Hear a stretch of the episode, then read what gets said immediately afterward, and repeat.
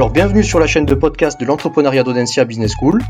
Je suis Brice Béral, étudiant à Audencia, et j'ai le plaisir d'accueillir Sandrine Jacquet, euh, exploitante maraîchère de, du Lot-et-Garonne, qui est venue partager avec nous sa vision de la croissance durable.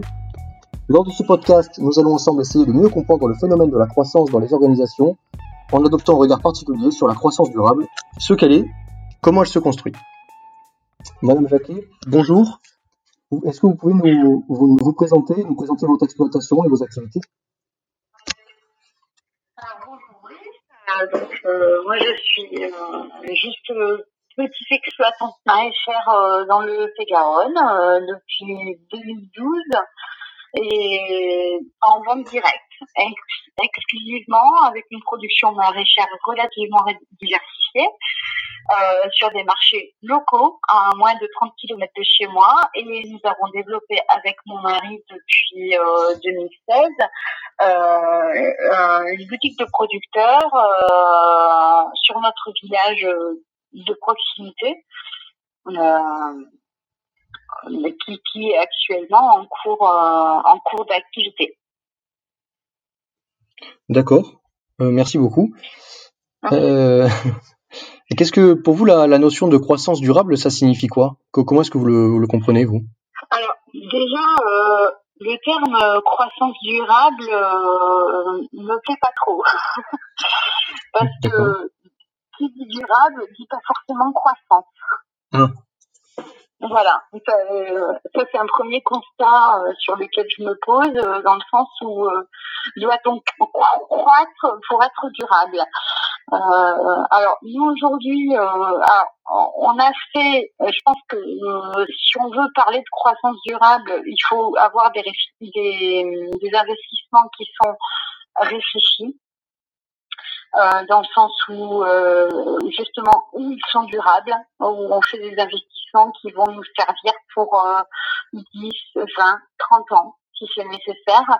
Donc on parle d'outils de travail qui sont euh, incontournables. Euh, bon, je vais pas rentrer dans euh, des choses très techniques agricoles hein, parce que c'est pas forcément l'intérêt de l'entretien, mais il faut vraiment choisir ses investissements pour qu'ils soient sur du long terme. C'est en ça qu'on peut parler d'investissement. Après, le côté durable, c'est pour moi, en tout cas, ça a été, euh, euh, enfin pour nous, euh, ça a été de, de dire euh, si on fait quelque chose de durable, il faut que ce soit local.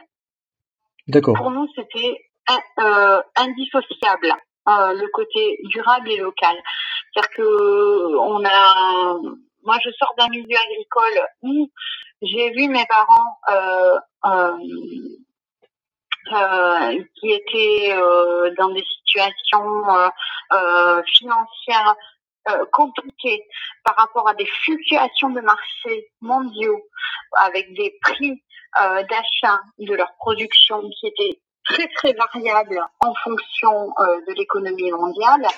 Et je voulais pas me poser ces contraintes là parce que j'ai dit je m'installe en tant qu'agricultrice mais par contre c'est moi qui fixe les prix peu importe le marché entre guillemets c'est en fonction de ma production en fonction de mes capacités en fonction de ce que j'arrive à produire ça, ça a été euh, et, dans une limite euh, en termes de kilomètres, hein, qui était de 30-40 kilomètres. Il fallait que ce soit local.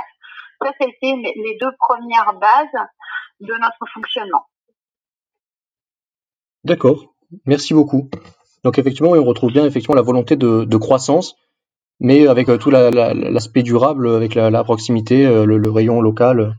On comprend bien effectivement. Et alors, euh, vous avez un peu en partie répondu déjà, mais c'est quoi les, défis que vous avez rencontrés et que vous rencontrez encore dans votre activité et, comment est-ce que cette, approche durable, ça vous aide à, maintenir cette croissance et, à, continuer à, euh, les problèmes qu'on a rencontrés, euh, enfin, il y a un défi technique. Il y a un défi technique parce que dans le sens où on veut travailler uniquement en local, il faut de la diversité. Donc techniquement parlant, il faut maîtriser plusieurs processus de production. Euh, donc c'est différents euh, différents produits. Il faut maîtriser leur production technique de manière assez affinée, assez poussée pour être compétent. Donc ça c'est un peu compliqué parce que euh, c'est pas comme si je dis euh, je produis que de la salade. Non, je fais de la salade, de la tomate, euh, de la des concombres, des poivrons. C'est un premier, une première étape à passer. Mhm. Euh, la deuxième étape, c'est la contrainte temps-travail pour suicide des agriculteurs dans notre métier, hein, qui, est justifié par une, sur, une surcharge de travail, hein, tout simplement. C'est-à-dire qu'il n'y a pas de rémunération aujourd'hui qui, euh, qui est en phase avec le, travail fourni. Alors aujourd'hui, dans mon cas particulier, hein, un maraîcher, il, il est en capacité de, de produire et de subvenir à ses besoins financièrement de manière relativement équilibrée à partir du moment où il fait un certain nombre d'heures. Voilà. On parle de euh, aujourd'hui euh, un maraîcher il doit faire euh, deux UTH pour pour s'en sortir à peu près correctement. Donc aujourd'hui nous notre contrainte c'est de travailler moins. Enfin notre objectif c'est de travailler moins pour gagner la même chose générer un salaire sans s'épuiser. Parce qu'aujourd'hui, notre problème, c'est l'épuisement physique et moral. Et ça, vous le retrouverez partout, dans toutes les études. C'est quelque chose de c'est comme ça. On travaille beaucoup pour pas grand-chose. Et le, d'accord, je comprends. Et, et, et, et donc le, le, une approche plus durable, ça vous aide à, aller euh, à, améliorer cette situation? Euh, Alors, euh, le fait de travailler en bio, ça permet d'avoir quand même relativement un peu plus élevé que la moyenne. Donc déjà, ça, ça va dans la durabilité. Ça veut dire qu'on se rémunère mieux quelque part, mhm. même si on a plus de travail, hein, plus de travail en, parallèle. Hein, un conventionnel, il passe euh, du glyphosate, euh, euh, il va avoir beaucoup moins de travail dans le désherbage. Mais au final, en termes de vente, on a quand même euh, une plus-value par rapport au fait qu'on soit en agriculture biologique. Après, le fait de travailler sur euh, des structures locales euh, où on a quand même euh, un outil de travail en termes de vente. Parce que ce qui prend beaucoup de temps en agriculture en vente directe, c'est la vente. Mmh. Donc le fait de monter une association de producteurs pour faire de la vente, en fait les frais de vente qui sont mutualisés, donc, on, on, on, perd moins de temps en vente. On perd aussi en, parce qu'il faut payer les frais. Donc, euh, on cède une partie de notre, notre chiffre à la vente. Mais ça nous permet d'écouler une partie de notre production sans avoir à passer trop de temps sur ça, sur la vente. Vous voyez ce que je veux dire? Oui, oui, très bien, bien sûr. là, on est, on est que sur la, la, la question de temps, en fait. D'accord. Et alors, est-ce que est-ce qu'il y a encore des choses euh, dans votre activité par rapport à ça, par rapport toujours par rapport à l'aspect durable que vous aimeriez encore euh, encore changer pour pour encore améliorer, aller plus loin? Est-ce que vous avez des projets pour la suite? Alors, on a des projets en termes entre guillemets de. Alors, il y a, y a, deux. Enfin, pour nous, dans notre cas, hein, on a on a deux pistes qui sont la transformation Mhm. C'est le cas dans, dans de nombreuses fermes. Hein.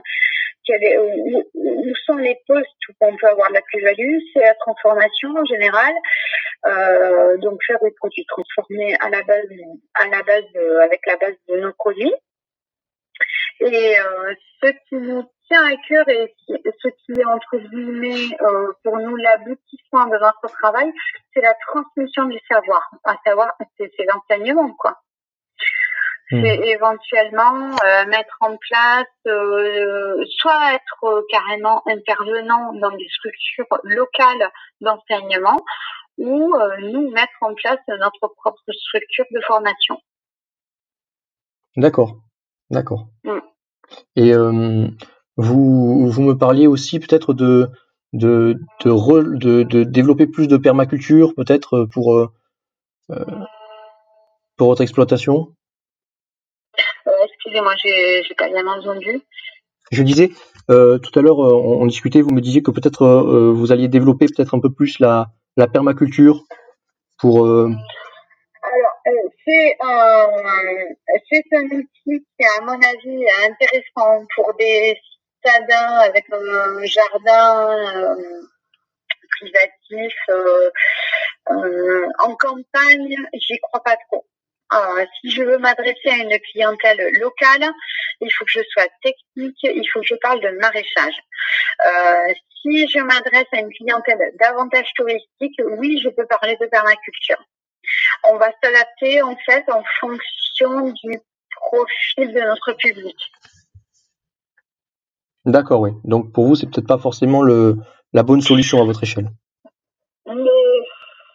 après, réflexion, après expérience, on se dit que euh, euh, c'est pas nécessairement. En fait, si vous voulez, on a pratiqué du maraîchage pendant 10 ans. Euh, on a vraiment beaucoup, beaucoup de techniques hein, de maraîchage à transmettre. Et, et c'est ça qui nous intéresse. Euh, inclut énormément de lucidité, de ah, on peut le faire, on peut le faire parce que on, connaît ça, on l'a fait. Mais mais je suis pas sûre que techniquement parlant, parce que ce qui nous parle euh, c'est la c'est la technique. Euh, nous, ce qu'on a envie de transmettre, c'est le côté pointu, c'est le côté technique. Donc, euh, on est plus axé euh, sur le côté euh, maraîchage pur. Après, si on sent que la demande elle est ailleurs, on, on dirigera ailleurs. On n'aura peut-être pas trop le choix. Vous voyez ce que je veux dire Oui. Mais, mais en même temps, nous, on a envie d'être technique. Donc, on a envie d'aller au bout des choses. Et, et en fait, je pense que euh, la pérennité euh, de nos territoires agricoles, elle va de pair avec l'installation de jeunes agriculteurs, avec de jeunes maraîchers ou avec des gens qui vont faire de la transformation. Donc euh, l'impact qu'on va avoir sur l'avenir sera plus important si on fait quelque chose de technique. D'accord, je comprends. Et puis de toute façon, j'imagine bien que la permaculture peut-être demande plus de travail et ça va à l'encontre, comme vous disiez tout à l'heure, de cette volonté de croissance. Euh, c'est pas forcément compatible. la permaculture, euh, nous, on s'est assez vite rendu compte. Soit on fait un côté euh, pédagogique avec des paniers diversifiés, mais le problème, c'est que quand on fait de la permaculture, en termes de récolte, on peut pas travailler par produit par produit. Il faut travailler par panier. Hmm. Et auquel cas, euh, on n'a pas du tout la même façon de fonctionner et, euh, on n'a pas le même débit. On, on peut pas. Euh, et, après, il faut savoir qu'on est en, milieu rural avec des gens qui ont un pouvoir d'achat qui est bien moindre qu'en ville. Donc, on ne peut pas se permettre de faire des paniers à 40, 50 euros. Quoi. Il faut être il faut produire des choses qui soient accessibles financièrement. C'est important. Oui, d'accord. Oui, je, comprends bien, oui, bien sûr. D'accord. Eh ben, euh, voilà. Merci beaucoup, euh, merci beaucoup, Madame Jacquet, d'avoir participé à, cette interview.